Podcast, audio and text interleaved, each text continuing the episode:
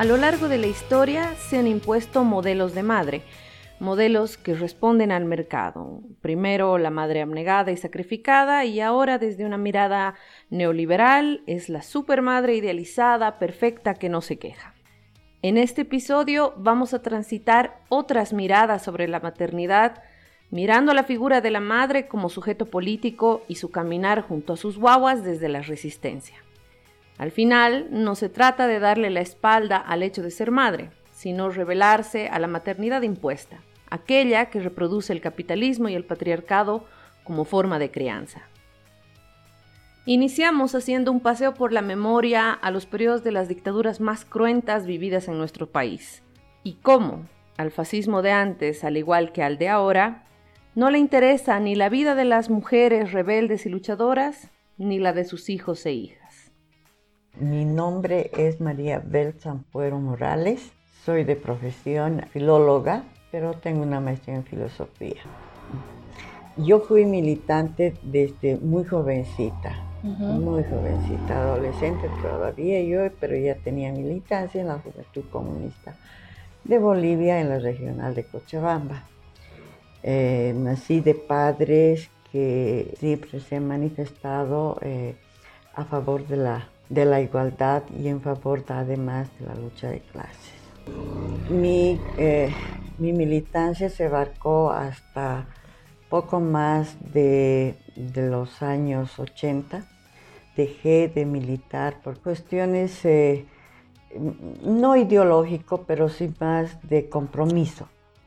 Pero em, nunca dejé de ser la que soy eh, y la que fui en el pasado, ¿no? Siempre eh, fomentando en la familia la charla política, la discusión ideológica, eh, hacer críticas eh, en, función a qué se puede mejorar en el país y, también nosotros repudiamos el golpe de Estado porque yo soy hija de golpes y entonces sé lo que es eso, vivir. Es una etapa, pero así durísima, mucho más cuando hay hijos. ¿Y cuántos hijos has tenido, compañera, en el periodo de esta tu militancia? Tres hijos. Uno ha nacido en, la ex Unión Soviética, donde me encontraba porque estaba exiliada. Eh, toda la, casi toda la dictadura de Banzer eh, vuelvo a Bolivia y lamentablemente a los pocos meses vuelve a dar un golpe por García Mesa. Y en la Unión Soviética mi hijo nació, tengo la suerte de decir que debemos ser muy pocas mujeres, que mis tres hijos eh, son personas que tienen su propia voz para defender sus derechos y que además están junto a la sociedad eh, en esta ah, lucha de clases que se ha vivido, el, inclusive eh, parte, digamos, del, gobierno del MAS porque a Evo no le dejaban gobernar eh, y, y, muchísimo más fuerte la lucha fue en el golpe. Queremos enfocarnos un poco en tu experiencia, en tu vida en los periodos de las dictaduras más, más cruentas que ha conocido el país, sin dejar de lado, por supuesto, el hecho de que eh, la crisis de 2019 fue un golpe de Estado también. Pero queremos enfocarnos en ese momento previo porque son, son momentos históricos, si bien, que si bien los tenemos como en la memoria y los repasamos en la escuela, generaciones más jóvenes, poco realmente sabemos porque no hay un ejercicio de establecer y de contar una verdad eh, de manera más certera, ¿no? A la fecha no hay, por ejemplo, esos procesos históricos y qué ha pasado con las víctimas. Se sabe de las víctimas, pero poco se sabe de cómo han vivido esos momentos y cómo están viviendo ahora. Y en particular para este programa nos interesa hablar sobre las maternidades que han cruzado esos, esos movimientos, porque tú has sido militante política, activa durante esos procesos, ¿no? Entonces, yéndonos a eso, justamente, yo quiero preguntarte qué ha implicado para ti tu militancia política en relación a tu maternidad, en relación a ser madre, ¿no? Em, podemos empezar con los riesgos que, que vos viste y que, que has sentido, ¿no? Eh, bueno, hasta voy a tener que un poquito, un poquito decir que antes de ser madre, mm. yo valoré mucho a mi madre. porque mm, si bien ella era una mujer eh, eh, de principios muy sólidos, pero lamentablemente la vida le ha, le ha dado golpes muy duros.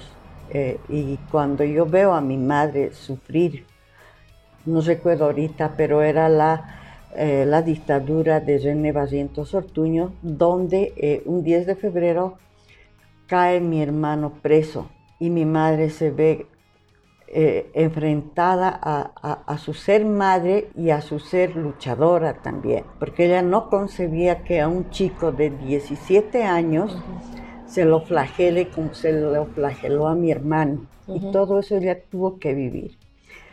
Años después tuvo que vivir también un dolor semejante porque caí yo herida eh, siendo militante de la Juventud Comunista de Bolivia y perdí la pierna el dolor que llevó mi madre, eh, eso me hizo aferrarme más a mis principios, al ser mucho más enérgica conmigo misma y seguir militando hasta donde se pudo militar. Mi hijo eh, sufrió muchísimo y eh, cuando yo estuve presa con García Mesa, se me preguntó, pero con mucha fuerza, quién era mi hijo. Entonces es un niño de dos años, tres años ahora, ¿no? Pero bueno, y querían saber dónde estaba mi hijo. La suerte es que yo tengo una familia de compromiso y hicieron, llevaron a algún lugar donde la vida de mi hijo se, se guarde. Porque para García Mesa y los, todos sus secuaces y sus patrones yanquis, los niños nuestros no cuentan. Debo decir que no todos en la dictadura son malos, mm. los, los, policías, etc. Porque a mí me dio la mano un policía para avisarme que mi hijo iba a ser secuestrado. ¿Él te avisó? Sí, ahí adentro. O sea, tú estando ya presa, un policía te avisó que estaban yendo por tu hijito. No, que iban a, es que lo estaban buscando porque mis padres tomaron recaudos por la experiencia. Claro. No podía mi papá quedarse con mi hijo, ¿no? Por Augusto lo iban a casar y por mi hijo Eric lo iban a casar. Entonces ellos tomaron recaudos y se fueron los dos. Y nuevamente las mujeres hacen frente a buscar a la hija, a por lo menos ver su seguridad, que no la maten. Claro. ¿No? Es el caso de tu mamá. Mi mamá y mi hermana. Ya. ¿No? Que también... Eh, te estaban buscando. Me buscaban. ¿Y te encontraron? Me encontraron. Y ya no pudieron eh, deportarme, pero me dieron, ¿cómo se llama? Algo de civil pero yo tenía que ir todos los días a firmar, ¿no? Y en relación a tu militancia política, ¿cómo era un día, por ejemplo, con tu hijo pequeño, todavía pequeño, en un proceso como de dictadura de, de, García Mesa, en ese momento? a ver, iba a trabajar y todos los días había que ir a distintas reuniones, ¿no? Ya sindicales, ya de militancia, ya de OTB. Y entonces para no... ¿El pequeño iba contigo? Iba conmigo y sobre todo eh, ya muchos grupos eh, de, compañeros ya sabían que iba, todos me cedían sus chompas para hacerle un colchón y que él descanse. Pero no descansaba porque también él empezó a, a oír desde muy chiquito o, conversaciones, discursos, lecturas entonces, eh, eh, él esperaba que yo termine mis reuniones para irse conmigo. Pero no solamente era yo que llevaba, porque el trabajo de las mujeres, el trabajo profesional, trabajo doméstico, el trabajo de ser madre, eh, a veces se carga solo sobre la mujer. en mi caso no ha sido así, pero yo he visto que mis compañeras, casi todas, cargaban con sus hijos para poder asistir en, lo político, en lo sindical, etc. ¿no? Y, a veces eh, me, convenía mucho eso porque mi hijo no estaba solo y podía eh, estar eh, con los otros muchachos, ¿no? que también eran chicos muy inteligentes. y chicas inteligentes. Entonces era, era muy común que sea parte de tus espacios llevar a tu hijo, llevar a las otras compañeras, llevar a sus hijos también. También. Seguramente también dentro de esas circunstancias han hablado de los riesgos que puede implicar eso, ¿no? Claro que sí. ¿Cuáles son algunos? En dictadura, eh, eh, obviamente los llevábamos menos, salvo muy, muy, muy, muy eh, especialmente que había que llevarlos, porque no, a veces no había con quién dejar, ¿no? Entonces, en esas circunstancias, primaba un sentimiento de solidaridad entre nosotros y nosotras y los oh, compañeros y compañeras, si tenían, aunque sea una bici, se ofrecían para, para cargar a nuestros hijos. Y si no había, pues entonces obligadamente un compañero, un camarada que estaba por, por las zonas, iban con nosotros, nos llevaban. Eh, no había tanta, tanta delincuencia como ahora. En esa época no. Hasta las siete y media, ocho de la noche yo solita podía volver con él. Pero cuando ya era las once y pasadas ya no, Pero había una gran solidaridad entre compañeras y compañeros. En ese mismo sentido, ¿qué otras, ¿qué otras cosas positivas encontrabas, por ejemplo, tú dentro de esa organización, de esa resistencia? Pensando en los periodos más álgidos de los golpes de Estado, ¿no? En periodos en los que ha habido escasez de alimentos, falta de trabajo o que se los expulsaba del trabajo también por la militancia política. Tú cuentas ahora de un efecto solidario, esta acción solidaria más bien, eh, preciosa que, que, acompaña, ¿no? que, es, que es el acompañarse, el protegerse, pero durante los periodos más álgidos, ¿qué cosas recuerdas de eso? Eh, a ver, mm, qué cosas buenas. Primero que eh, si bien em, muchos compañeros dirigentes sindicales o de militancia necesariamente tenían que entrar a la clandestinidad. Y obviamente eh, eh, las familias, como habrás notado en esta época, quedan en el completo desamparo económico y afectivo filial, porque em, en todas las épocas las mujeres han tomado el mando para sostener sus hogares, mientras sus compañeros estaban luchando por lo que tenemos ahora pero también eh, ha, habido momentos de crisis familiar, ¿no? Eh, en el caso de muchas compañeras, teníamos un, comité de emergencia porque teníamos que prever, al empezar decía que yo soy mujer de golpes de Estado, mm. ¿no? Entonces teníamos que prever que estos compañeros que tienen familia, las las familias no queden desamparadas. Entonces teníamos una bolsa de solidaridad donde las mismas compañeras eh, que menos tienen eran las que más daban, ¿no? Ese era un aprendizaje para muchas, muchas de las compañeras, ¿no? Pero nadie se negaba, nadie se negaba. Podían dar cualquier cosita que no era de más, ¿no? que sí era necesario en la casa, pero querían compartir con otros. ¿no? Y también algunos daban dinero, entonces también se les repartía, ¿no? Que quizás no se ha logrado abastecer a todas las familias porque eh, era, era, era pues duro, ¿no? Duro. Nosotros no éramos una gran militancia, que número. Con información sí, pero en número no. Entonces había que doblar nuestras eh, tareas, ¿no? Habida cuenta que también éramos hijas y también éramos estudiantes, claro. ¿no? Pero eh, podíamos hacerlo, podíamos hacerlo. Siempre en los colegios había un compañero que nos ayudaba a hacer actividad, solidaridad. Y por ejemplo, ¿En, alguna circunstancia te has visto obligada a, dejar a tu hijo con alguien que no sea de tu familia para protegerlo? En realidad no. ¿Pero has sabido algún caso? Sí, sí, sí. ¿Cómo fue eso? Muchas familias, ¿no? La familia eh, que yo recuerdo y que ha sufrido muchísimo, mucho, muchísimo en la familia Illanes de Oruro, ¿no? que con Banzer han tenido que migrar uno por uno. ¿no? Los hijos mayores de esta familia también eran militantes, ellos también eran militantes del Partido Comunista, pero allanan y a, la hija la cogen presa y bueno, ahí le lesionan la pierna también, ¿no? Eh, pero eh, en esas circunstancias eh, sale ella de Bolivia a pie.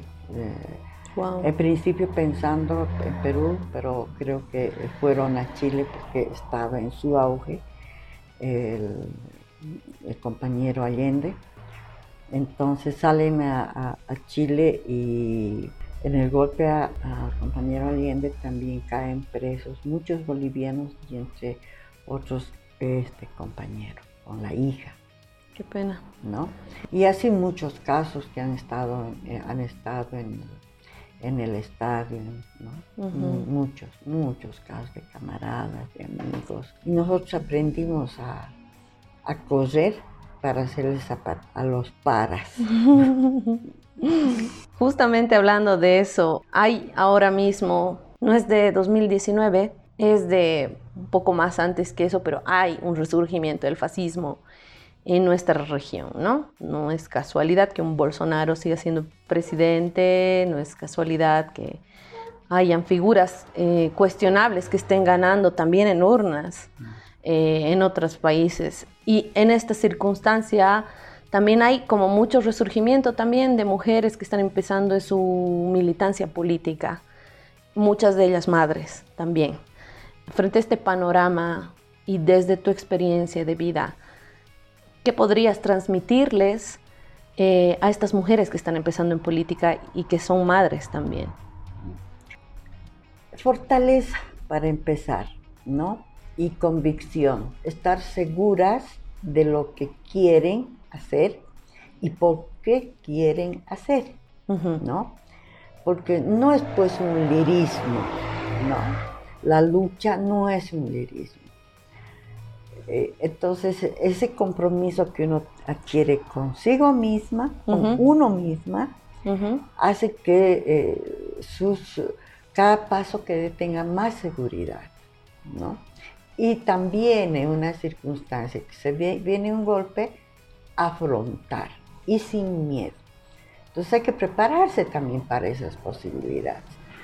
En el, en el, en el varón y en la mujer ahora la tortura es igual, porque yo he sido víctima de tortura en la prisión. Es igual. Igual te aplican. ¿La ley de fuga? La ley de fuga. Y ahí cayó nuestro, mi compañero Marcos Campero y le dispararon a la columna. Y así a muchos, a muchos. ¿Alguna mujer hayas conocido que le han hecho la ley de fuga? La ley de fuga no, no he conocido, pero que, eh, que nos ponían en celdas separadas y que muy cerca de nosotros empezaban a disparar, ¿no? Y decía, se, va a librar, se va a librar. O sea, no sé si montaban un show para atemorizarnos o era realmente que tenían oportunidad de, de salvarse. Porque la vida para la mujer en sí es muy dura, es muy dura. ¿Ser madre acaso es fácil? No, no lo es. Pero más difícil también resulta ser madre trabajadora, eh, compañeras que tienen que vivir del día a día. Para las que somos oh, profesionales, etcétera, no es que sea fácil, pero es un tanto más seguro nuestra vida. Tenemos la, pero además la seguridad en este momento de que no va a faltar plata, no va a faltar el, platito de comida para los niños. Pero también hay que prepararse para otros momentos. A ti te pasó, ¿no? En García Mesa te expulsaron de tu trabajo, te obligaron. Me obligaron a presentar mi eh, renuncia, ¿no? Y no me pagaron nada, absolutamente nada. ¿Y qué consecuencia tuvo eso con, en relación a tu hijo? Mm, ¿Sabes? esa es la cosa, ¿no? Que yo sabía que en algún modo, momento me iban a, me iba a pasar algo, ¿no? Eh, por eso es que aguanté. Pero también sabía que eh, si no es en una, en una cosa, yo podía trabajar en otra. ¿no? Y como estábamos en un momento de, de, una dictadura, pero tan cruel, con estado de sitio, que, que a las seis nos ponían una hora para que toque de queda. el toque de queda, que no podía salir nadie. Mm. Y mi papá volvía de Punata cada día atrasado. y todos esperando en la puerta porque recorría patrullas, caimanes armados y era duro. ¿no? Mm. pero para la mujer es mucho más, es mucho más, porque si cae el compañero, este hace cargo absolutamente de todo. Yo tuve la fortuna de mis papás que me ayudaron con mi hijo. Eh, podía dejarlo, sabía que no iba a faltarle el vaso de leche. Pero, eh, como te decía, yo, a mí no me faltaba dinero. Tejía y mi cuñada eh, lo vendía. Y luego hacíamos, con mi hermana, hacíamos algunas, algunos adornos y lo vendíamos. O sea, a, nosotros no nos ha faltado y después he empezado a dar clases y mi trayectoria también me ha abierto espacios donde podía yo trabajar. Y trabajaba fuerte, pero esa es una realidad, pero así muy... debemos ser pocos casos. La mayoría de las mujeres son solidarias entre sí, pero no tienen... Eh, los privilegios que tiene la clase media. ¿no? O sea, yo no puedo decir que he sufrido en lo económico drásticamente. Sí, he sufrido, pero estaba vivo él, estaba viva yo, estaba mi familia. Entonces, ¿qué más podía pedirle yo a la vida? Retornando a la actualidad, hablamos con ejecutivas de la Federación Nacional de Trabajadoras del Hogar, quienes nos cuentan cómo articulan su vida como trabajadoras, ya que en muchos casos se constituyen en las únicas proveedoras del hogar, y su vida sindical para mejorar las condiciones de vida, trabajo y salario de sus compañeras. Mi nombre es María París soy del BENI, eh, soy la ejecutiva nacional de las trabajadoras asalariadas del hogar de Bolivia. Eh, aquí yo estoy también con mi compañera que es del comité, que ella es secretaria de Hacienda, no se llama Novia Chura, Estamos aquí en La Paz, usted trabajando. Usted es secretaria ejecutiva nacional de la Federación Nacional de Trabajadoras del Hogar. Sí, así es. Ok. ¿Desde hace cuánto tiempo es, es, ejecutiva, señora María? En el congreso que se ha realizado el, año pasado, el 2021, en diciembre, ahí se ha hecho un congreso que se ha hecho el eh, la elección para el nuevo comité ejecutivo desde ese tiempo, desde ese mes de diciembre, eh, estoy asumiendo el comité ejecutivo como secretaria ejecutiva. Muy bien. Eh, dígame, señora María, ¿cuál es su oficio? ¿A qué se dedica usted al margen de ser ejecutiva de, de la federación? Yo vengo de, de, un departamento de una provincia, ya yo trabajaba como trabajadora del hogar, todo el día y ahora que estoy aquí en el comité ejecutivo aquí no se puede trabajar no porque la verdad todos los días se trabaja aquí en la oficina eh, porque nos quitan a talleres a, salimos a talleres a diferentes lugares no diferentes instituciones nos invitan así que por esa razón no podemos trabajar a veces como trabajadoras del hogar solamente nos estamos dedicando a hacer conocer los derechos de las trabajadoras del hogar, ¿no? qué trabajo, qué derecho tienen, qué derechos y como obligaciones como trabajadoras tenemos, ¿no? Entonces, más bien retrocediendo un poquito antes de que usted fuera elegida en el Congreso de diciembre de, 2021, ¿dónde trabajaba? ¿Cuáles eran sus tareas? ¿Nos puede contar un poquito más? Eh, sí, claro que sí. Yo el, el 2021 fui elegida como ejecutiva, ¿no? Pero yo del 2000, el 2019 entré yo aquí al comité ejecutivo como secretaria de Hacienda, ¿no? Ya este 2021 que terminó nuestra gestión, que es cada dos años, ya me eligieron ejecutiva ya. Me ratificaron como ejecutiva nacional, ya no de Hacienda, que ya hace dos años más, ya va para tres años que estoy aquí en el comité ejecutivo, ¿no? Pero antes de entrar, como le digo, el 2019, 2020 y 2021 estuve, yo trabajaba como trabajadora del hogar, tenía mi empleadora, ¿no? Que donde yo trabajaba ocho horas al, día, trabajaba por mes, hacía limpieza, lavado, de todo, eso era mi oficio ¿Usted es mamá? ¿Tiene hijitos? Sí, compañera, tengo, soy madre, soy mamá de, cinco hijos, pero ya son mayores, ¿no? Pero soy madre, como le puedo decir, separada, ¿no? Eh, con el papá de mis hijos, ¿no? Yo, ya, pero así yo estoy trabajando con ellos eh, por mis hijos más que todo, ¿no? Estoy aquí, ahora que yo estoy acá, como le ya dos años, le he dejado a mis hijos porque yo soy de una provincia, ellos están allá, pero ya son mayores, ya ellos ya trabajan, ya ellos viven su vida, ¿no? Así que yo estoy acá sola, ¿no? Con mi última niña que tiene 14 años, eh, con ella solo estoy por acá. Mis hijos también y ahí están saliendo adelante, ¿no? Aunque yo estoy lejos, usted sabe, para una madre es muy difícil dejar a los hijos, ¿no? Aunque ya sean mayores. Claro que sí, doña María. Me imagino que eh, según la, lo que usted nos cuenta, usted básicamente ha, ha criado sola a sus hijos como trabajadora del hogar, ¿no?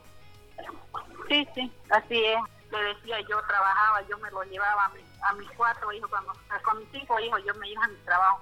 Yo cuando me hablaba para trabajar, yo le decía, tengo mis hijos, y si ustedes me aceptan, puedo venir con mis hijos solo, si no, buscaré otro trabajo. Gracias a Dios he tenido empleadores buenos, ¿no? Y me han comprendido, me han entendido. Así que yo con mis niños me iba, con mis cinco hijos me iba a mi trabajo todo el día. Eh, salía a mi trabajo, me íbamos todos con todos mis hijos. Y así he pasado, han estudiado, han salido bachilleres, todos mis tres, mis, tres hijos mayores, ya este año sale el, cuarto hijo, también sale de promo y me quedaría una niña, y con ella yo sigo trabajando, ¿no? Por ella.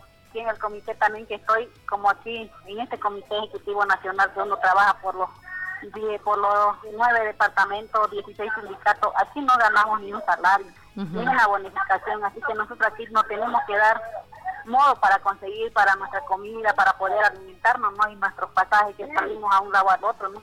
Aquí tenemos que organizarnos, si nos hablan a, lavar un día por acá, hacer limpieza, tenemos que darnos modo para salirnos, para poder tener como, como sustentarnos los días, ¿no? Y así es como le digo, aquí nosotros como ejecutiva pasamos muy duro esta situación, ¿no? La verdad, cuando uno asume aquí, uno se mete pues a, a trabajar, no pase lo que pase, sufre sufre uno de todo, ¿no? Pero uno aquí jura para luchar por las compañeras, para trabajar por ellas, para que conozcan sus derechos y también así, así uno también va aprendiendo, ¿no? Yo como la verdad yo aquí estoy como e-, ejecutiva, estoy aprendiendo harto y en estos dos años que he pasado igual he aprendido mucho porque yo como le digo, vengo de provincia y ahora ya estoy más capacitada, ¿no? Que, que anteriormente. Bien, doña María, me, me gusta mucho escucharle porque justamente este programa se trata de hablar de las madres que cumplen roles en, en, la organización sindical, ¿no? Y, y, y, sin duda la federación es, es una clara muestra de ello.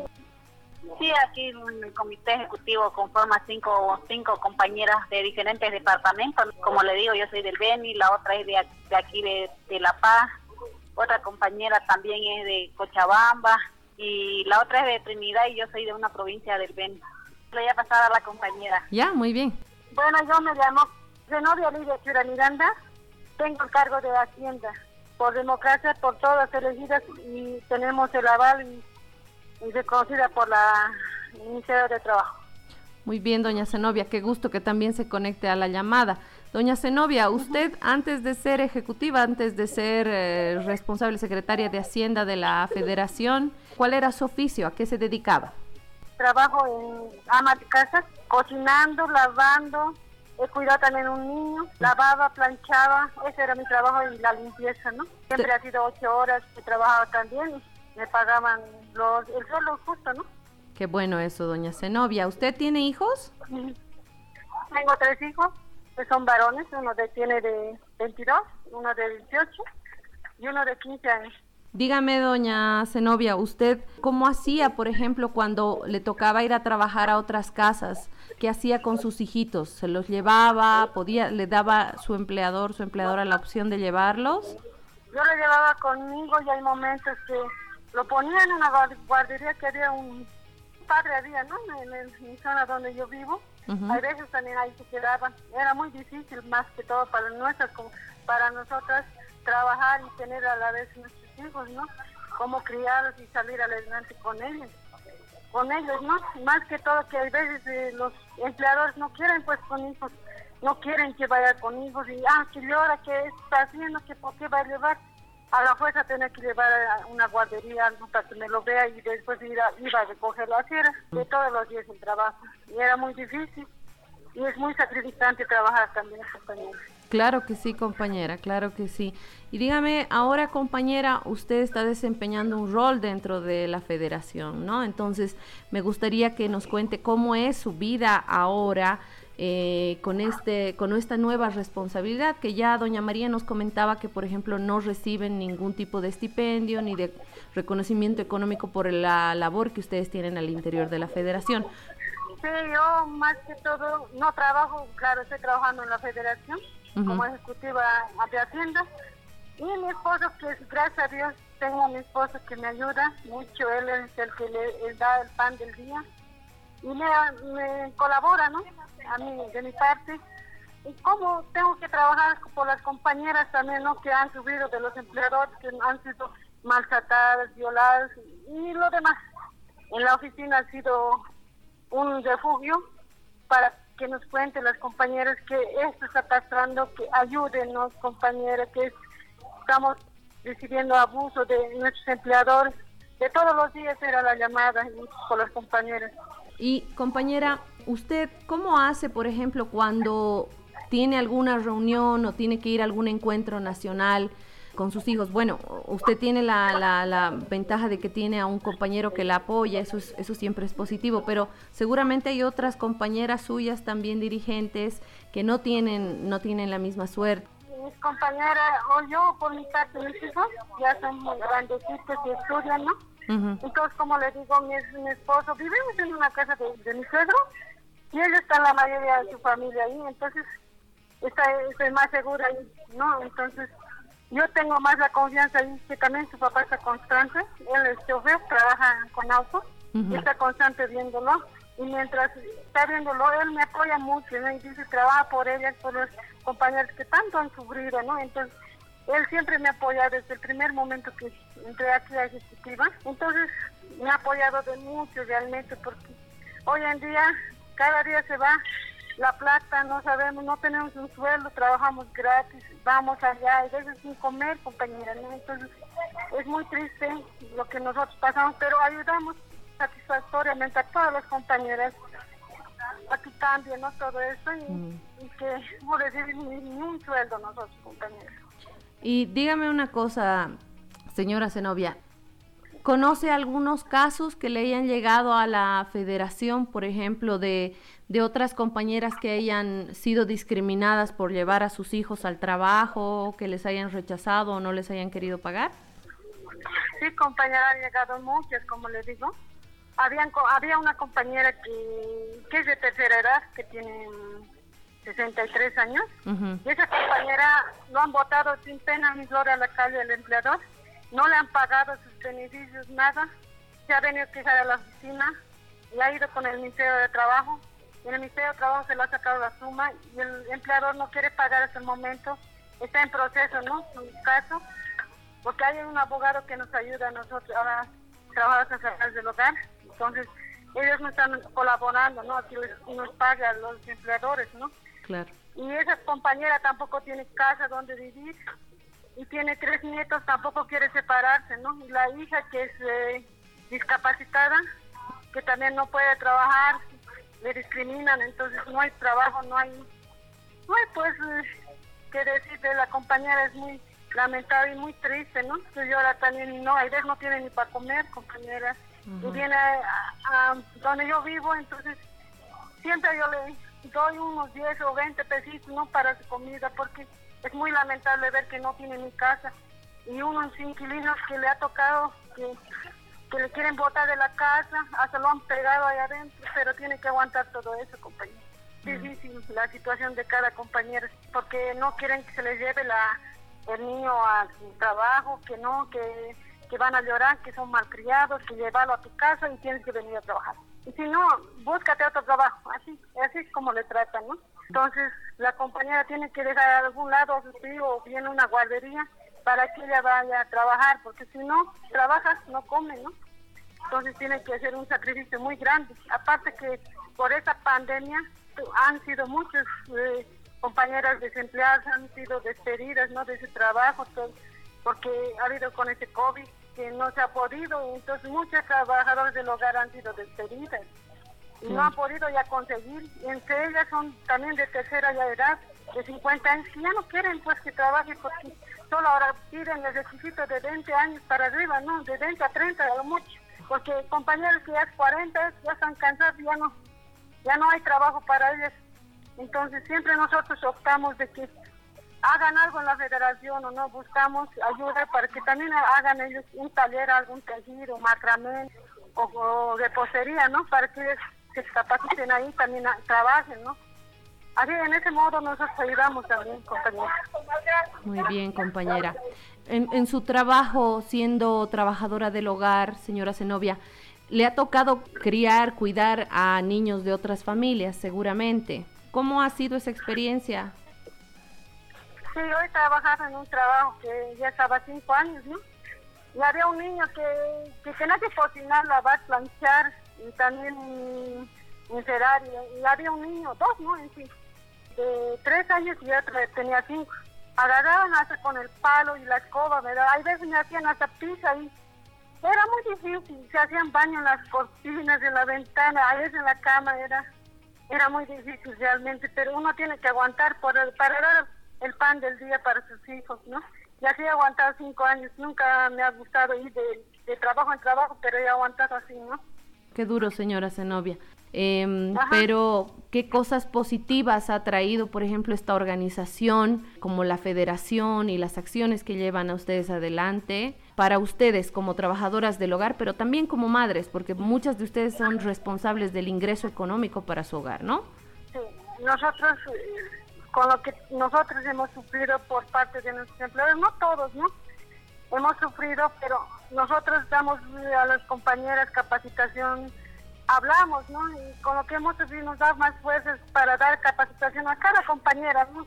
Que se afilen aquí en la federación, aquí en la en la oficina en Senatrajón, ¿no? Entonces las compañeras uy, dicen, vas a saber de tus derechos, no te vas a hacer cuánto tienes que ganar y todo eso nosotros les capacitamos, ¿no? Y ellas uy, han salido fortalecidas, ¿no? Hay compañeras que sí han sido fortalecidas y también han, han trabajado, ¿no? En repostería también y también otras han sido pues que se, han, abierto su, su, tienda, otras se han abierto sus ropitas, a otros se han hecho sus gorritos, tejidos, todo. han salido adelante, ¿no? Más fortalecidas las compañeras.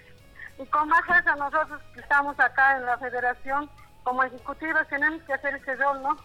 De capacitar más gente, más compañeras, ¿no? Que lo que están pasando con los empleadores que no pagan nos dejan en la calle y ves por los niños, ¿no? que nos votan y que no quieren dar los trabajos. Hay muy pocos empleadores que también deciden con niños, pero muy pocos compañeros.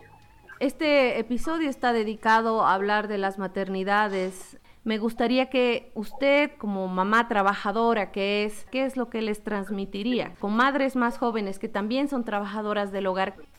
Bueno, yo les diría que, que tengan conocimiento y tienen derechos, ellos tienen derecho a un día de descanso como es el 30 de marzo y también eh, trabajar, ¿no? Duro, que no se hagan engañar, que no están solas.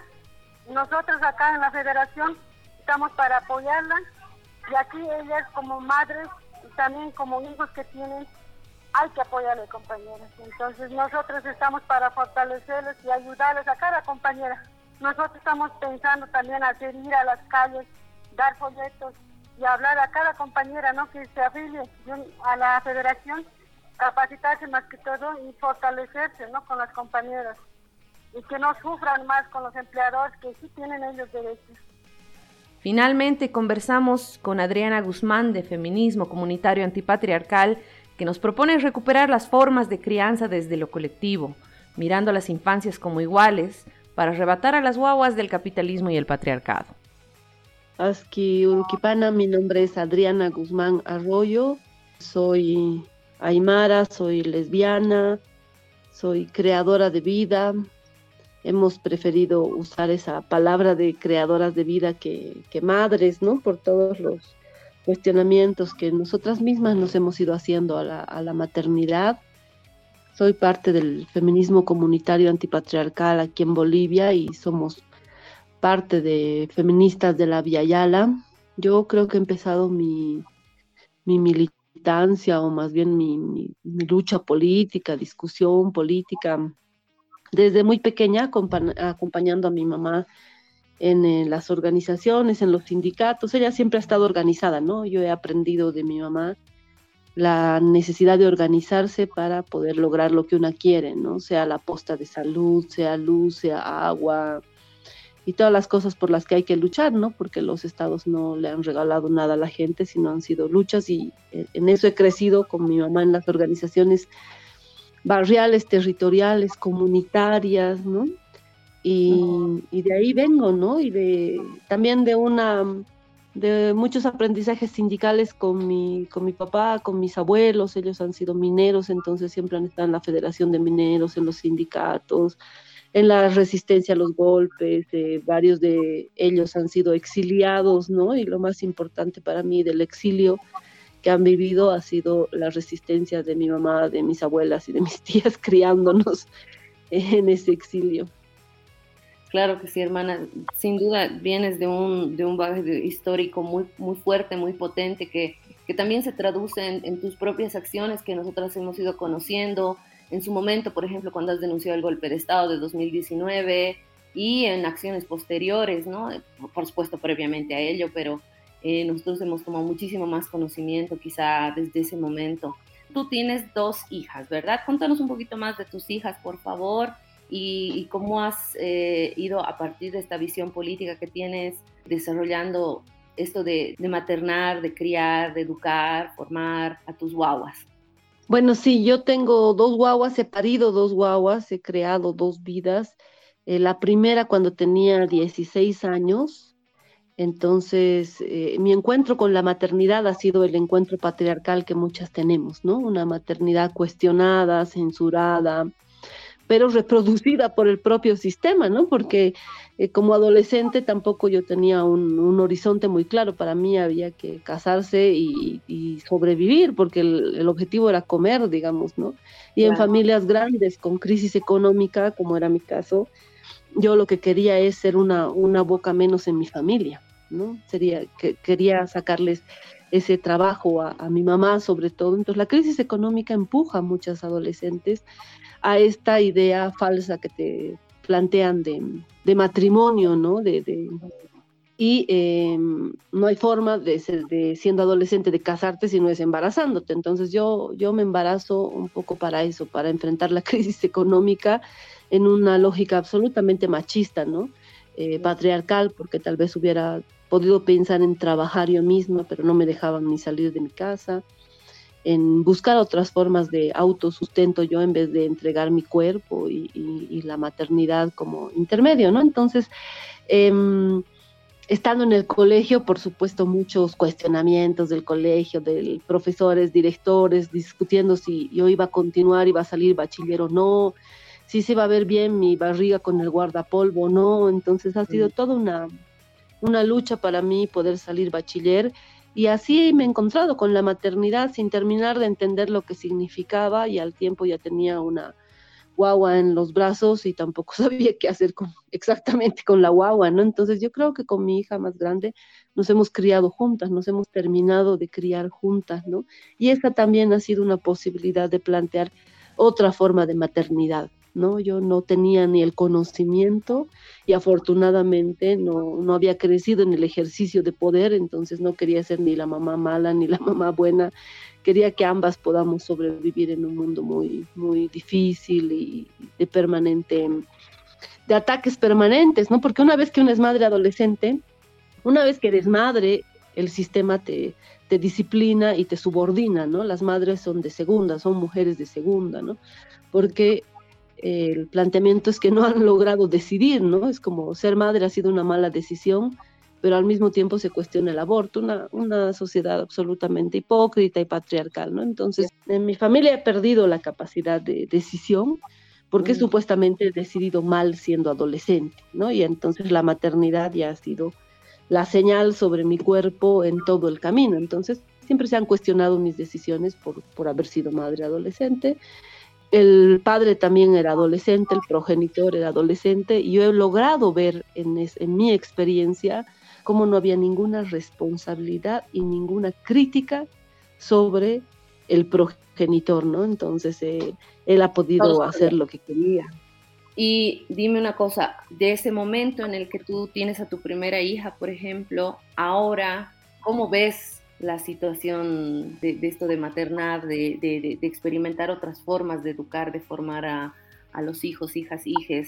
Por ejemplo, desde esta visión feminista tuya, desde, desde el trabajo que vienes haciendo con el feminismo comunitario. A ver, yo creo que es importante reconocer políticamente que mm, la maternidad es una institución colonial, ¿no? Es una imposición colonial para romper la comunidad. La maternidad rompe la comunidad. La maternidad entendida como esta crianza que cae solo sobre la espalda de las madres, de las mujeres, es una crianza en soledad, en esclavitud, ¿no? Esta maternidad patriarcal es una imposición colonial, ¿no? tenemos memoria en nuestros cuerpos y en nuestros pueblos de crianza en comunidad. Yo me he criado seguramente como muchas, eh, con mis tías, con abuelas, con tíos, viajando de una casa a otra, de un territorio a otro, ¿no? Y sin que nadie cuestione a mi madre por mala madre, ni por entregar a sus hijos, ni nada. Una responsabilidad que había extendida sobre mi vida y la vida de mis hermanas, de mis hermanos, ¿no? no era solamente la responsabilidad de mi mamá. Entonces, si había crisis económica, las guaguas circulaban un poco entre las tías, los tíos, eh, para darles educación, ¿no? El mismo hecho de emigrar desde la comunidad, así que para estudiar tengas que vivir con tías, con tíos. Entonces, hay una memoria de esta crianza comunitaria, de esta responsabilidad extendida en la crianza, de esta mm, crianza colectiva también que, que dicen otros, ¿no? Entonces, yo vengo de esa, de esa experiencia y por eso en nuestros cuerpos hemos reconocido cómo la maternidad es una imposición colonial, la maternidad patriarcal en soledad, en esclavitud y por supuesto yo no, no he reproducido esa maternidad, no solo porque era feminista, sino porque es imposible reproducir esa maternidad. ¿No? Tendrías que tener un trabajo que te permita encerrarte en un departamento a criar las horas de vidas con los juegos eh, didácticos indicados, ¿no? Una cría en la calle mientras vendes, eh, siendo madre adolescente se te complica la vida económicamente, entonces yo he trabajado de todo, desde vendiendo en la calle, siendo mesera, eh, trabajadora del hogar, entonces mi, mi guagua ha hecho ese camino conmigo, ha estado en diferentes espacios, ha, estado tiempos con su abuela también, dependiendo de dónde me tocaba trabajar, entonces ya teníamos una memoria, de crianza que no viene del feminismo, no es que el feminismo para mí o los feminismos hayan aportado mucho a eh, atacar esta idea de maternidad patriarcal, ¿no? Por un lado la idealizan y por otro lado la idealizan, la romantizan y por otro lado así la cuestionan y, están los vientres, eh, la ah. huelga de vientres, muchas hermanas que han decidido no parir, ¿no? Que me parece absolutamente legítimo en este mundo como parir, ¿no? Pero no se ha hecho un cuestionamiento a la, a la construcción eh, eh, colonial, patriarcal de la maternidad, ¿no? Hay una romantización, hay una justificación así de, bueno, no me cuestionen nada, cuestionen a las madres. Entonces creo que nos falta politizar dentro del feminismo, ¿no? Mi experiencia de crianza comunitaria viene de mi cuerpo mismo, de, de, de las tías, abuelas que se han hecho cargo de mi crianza, de esta crianza extendida de que tenemos memoria en este territorio del, del Suyo Marca, ¿no? Y ya después, claro, elementos del... Eso nos ha permitido reflexionar también dentro del feminismo comunitario, hermanas de otros lugares, hermanas quechuas, hermanas caracaras, con la misma experiencia, ¿no? De no, no, o sea, no, no solo que no queremos criar en esclavitud y soledad, sino que nunca, no nos han criado así tampoco a nosotras. Había más responsabilidad y por eso creemos que rompe la comunidad, ¿no? Porque la comunidad tiene sentido en la vida, en el cuidado de la vida, tanto de la naturaleza como de las personas. Pero cuando esa vida pasa a ser eh, responsabilidad y propiedad privada, entonces la comunidad tiene que reorganizarse en una lógica individualista de propiedad privada también, ¿no? Hasta ahora existen varias comunidades donde en la tierra comunitaria, aquí por ejemplo en Batallas, en Carhuiza, eh, aquí en La Paz, en el altiplano, donde hay tierra comunitaria, donde parte de esa tierra, un pedazo, es para las guaguas, para las guaguas que han quedado huérfanas de padre y madre, o solo de padre, o solo de madre, es decir, la comunidad produce para que esas guaguas tengan su propio dinero, su propia alimentación. Entonces, eh, creo que a los feminismos les falta, nos falta profundizar la crítica sobre la maternidad, ¿no? Y bueno, la maternidad es una práctica, ¿no? Yo, esos elementos feministas que hemos venido reflexionando desde el feminismo comunitario, los hemos ido también, han ido saliendo un poco de las de esta intención de criar de otras formas, ¿no? Que no lo he hecho yo sola, que varias hermanas de, de la organización hemos decidido criar de otras formas a nuestras hijas, hijos, con cuestionamientos, ¿no? Porque entendemos que hay que disputarle al sistema esta crianza. El sistema se agarra a las guaguas, se las agarra a través de la educación, la televisión, los medios, las redes, la familia como institución. Entonces hay que disputarle, hay que arrebatarle a nuestras guaguas para que sean em, guaguas que no reproduzcan las lógicas machistas, violentas, misógenas, la culpabilización de las madres, nosotros hemos planteado que entre nuestras guaguas no existe adolescencia, ¿no? No, no, no están permitidas de tener adolescencia, porque la adolescencia les permite esa ruptura con la madre, la culpabilización, no quieren decir qué pasa. Entonces, son también prácticas que inventa pues el sistema capitalista, consumista, ¿no? Entonces tenemos algunos acuerdos de crianza que nos han servido, ¿no? Qué importante eso, Adriana. Yo creo que es la primera vez realmente que escucho una reflexión así de profunda. Y entonces, esta práctica, tú nos comentas, es un algo que, dialogan dentro del feminismo comunitario antipatriarcal, lo cual celebro mucho. Y, claro, su trabajo es un, es un proceso pues que lleva muchos años y que se va reflexionando, se va mejorando con el tiempo, se aprende de los errores seguramente. Em, yo quiero preguntarte en este sentido eh, y en este tu, caminar siendo madre, siendo compañera militante feminista, ¿qué riesgos ha supuesto esta militancia frente a tu maternidad y también qué luces, no?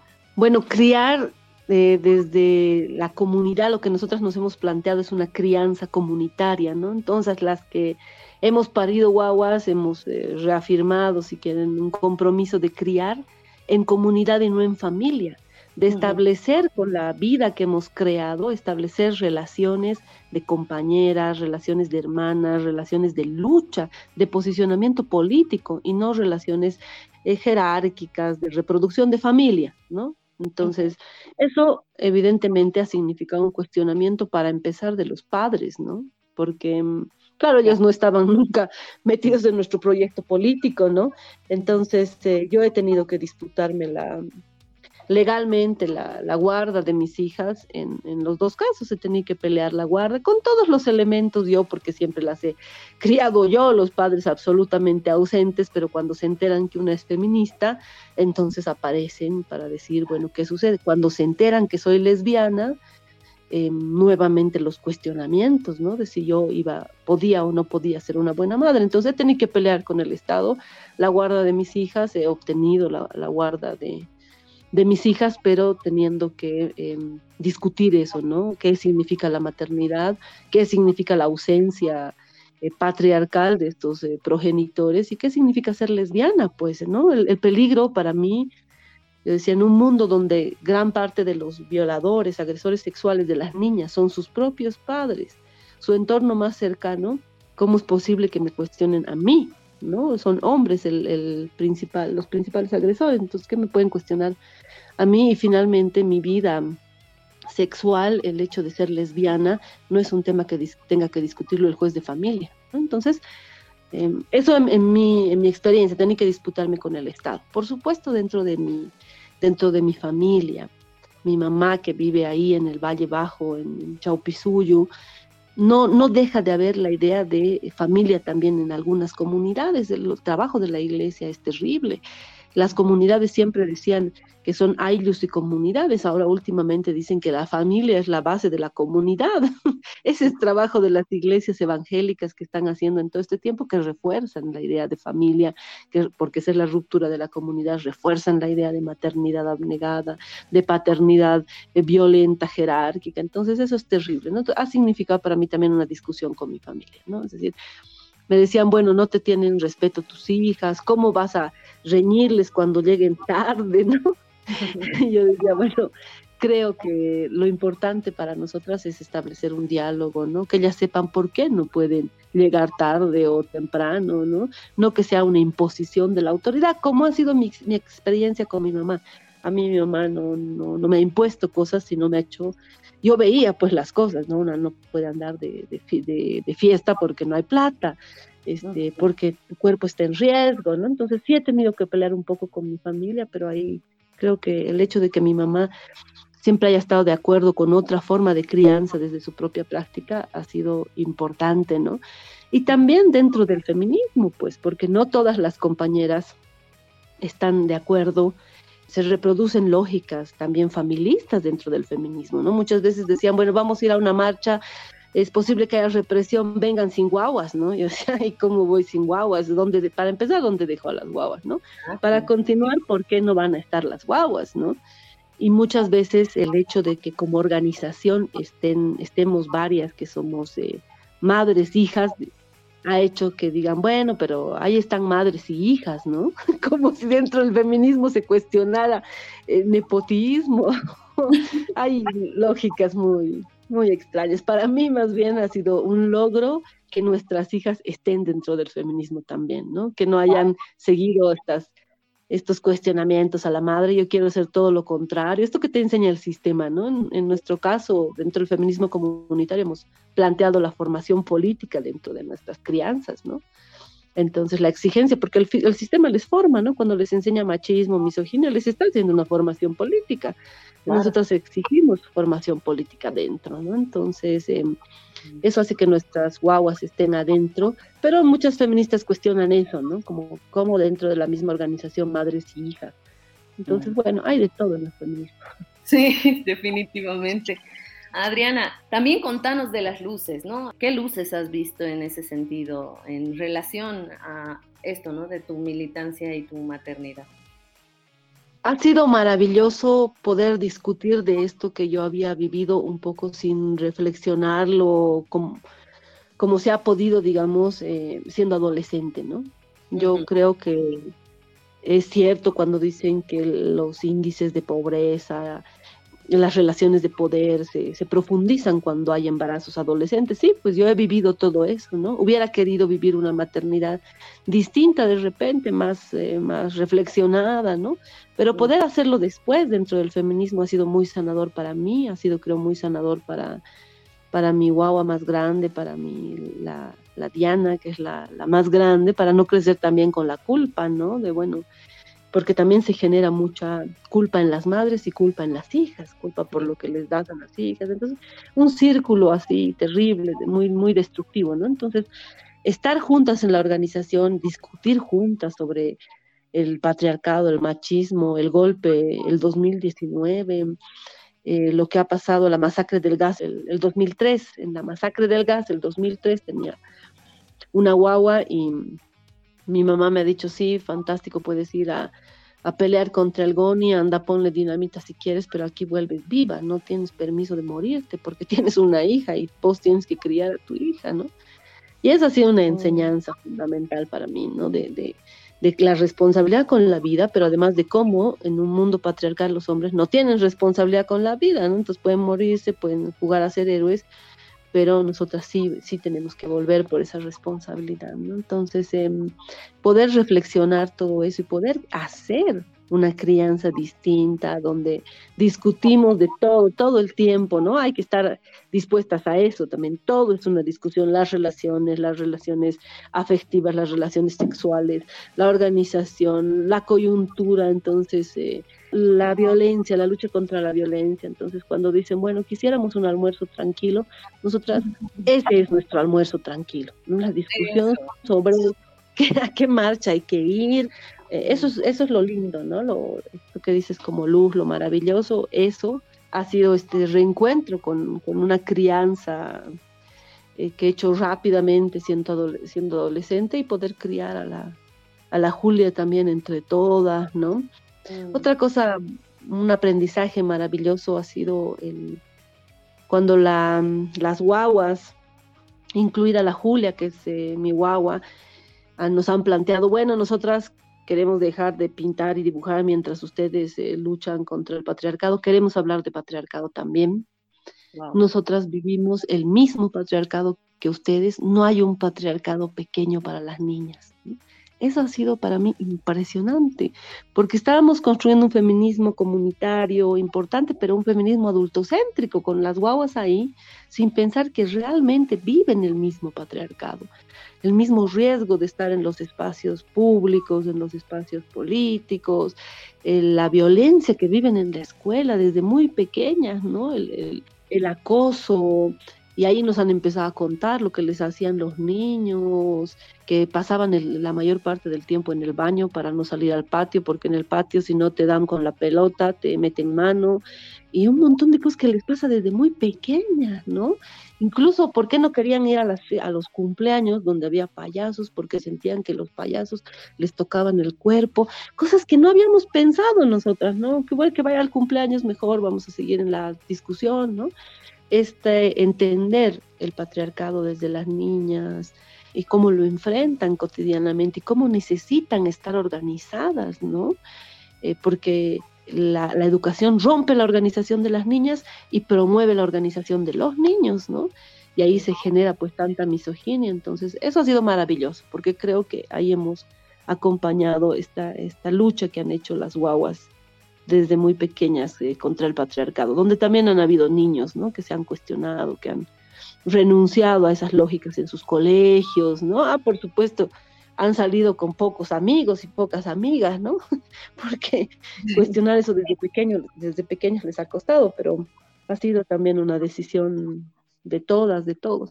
Qué fuerte lo que me has dicho, me ha sacudido. Me ha sacudido mucho porque Carolina justamente me comentó que estaban trabajando desde feminismo comunitario este proceso de, hablar de feminismo con guaguas.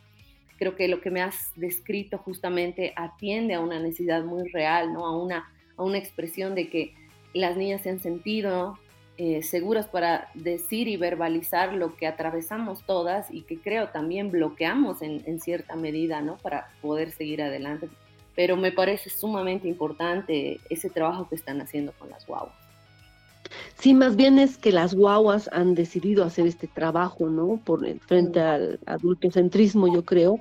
Ellas han planteado varias herramientas, por ejemplo, la recuperación de la memoria.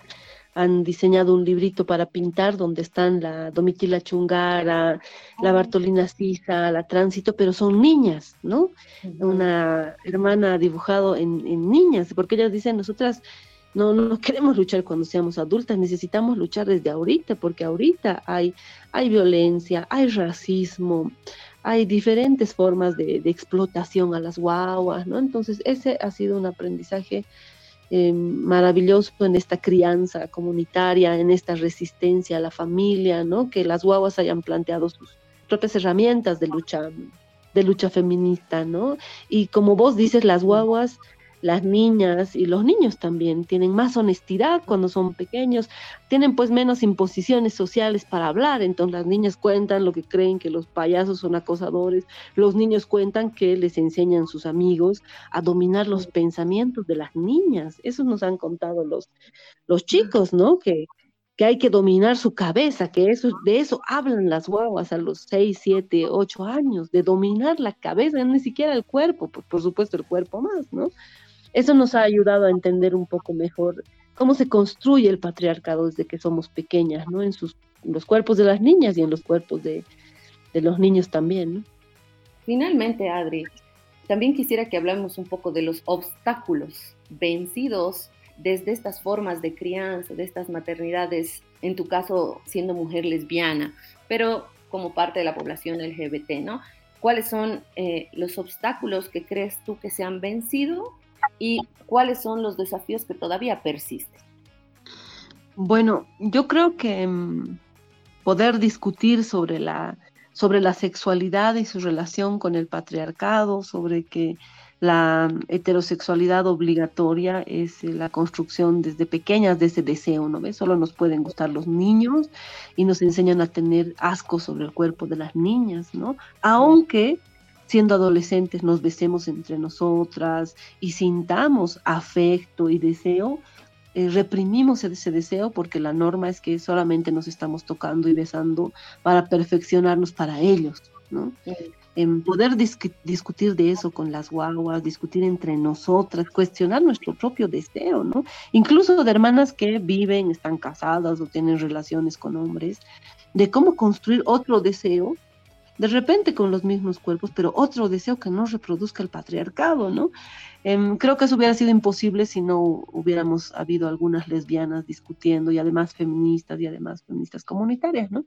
Mm. Esa discusión no la hemos hecho dentro de las organizaciones LGBTs porque eh, no, no coincidimos con estas discusiones más em, solamente de derechos, solo de visibilidad, ¿no? De familia en tanto los mismos derechos que las otras familias, ¿no? Nosotros no queremos ser familia, nosotras no queremos derecho de propiedad sobre las guaguas, no queremos... Em, reproducción médicamente asistida para igual nomás ser mamás siendo lesbianas, ¿no? O sea, sí, podemos criar, hay tantas guaguas para criar, ¿no? Pero ¿cómo criamos atentando contra el sistema? Porque si vamos a reproducir todo igual, nosotras no, no creemos en este tipo de, de lucha LGBT, ¿no? Nosotras eh, realmente creemos que ser lesbiana es un atentado contra el patriarcado, ¿no? Entonces hay que atentar en la calle, en la casa, en la cama, en la crianza, e, en todo, ¿no? Entonces, eh, las cosas que faltan. Falta hacer una discusión desde la memoria ancestral sobre el ser lesbiana, sobre el ser lesbiana y, criar y parir, ¿no? Em, porque hay una, una, idea colonial también y, y light, pues, ¿no? De las lesbianas hermosas eh, que solo son novias, ¿no? Y los gays hermosos, todos además blancos y ricos, no se sabe si esa gente trabaja o no, no de las lesbianas que tenemos que trabajar, cocinar, criar, que hemos decidido ser lesbianas, por ejemplo, después de haber parido, otras que han decidido parir siendo lesbianas, ¿no? Un poco más de complejidad le falta al discurso LGBT, más de discusiones estructurales. Y sobre esto de la crianza, la verdad es que yo no he encontrado ninguna discusión ahí, más que la intención de reproducir todos los mismos derechos, todos. Si esa familia es la que está mal, si esa sociedad es la que no queremos, ¿cómo vamos a querer lo mismo? Digo yo. Entonces creo que esas discusiones nos faltan. Tenemos en Bolivia mucha memoria de crianza comunitaria que puede alimentar esta lucha contra el sistema heteronormador, heterosexual y patriarcal. Esto ha sido La Pulga. Si te picas, ráscate. Hasta el próximo episodio.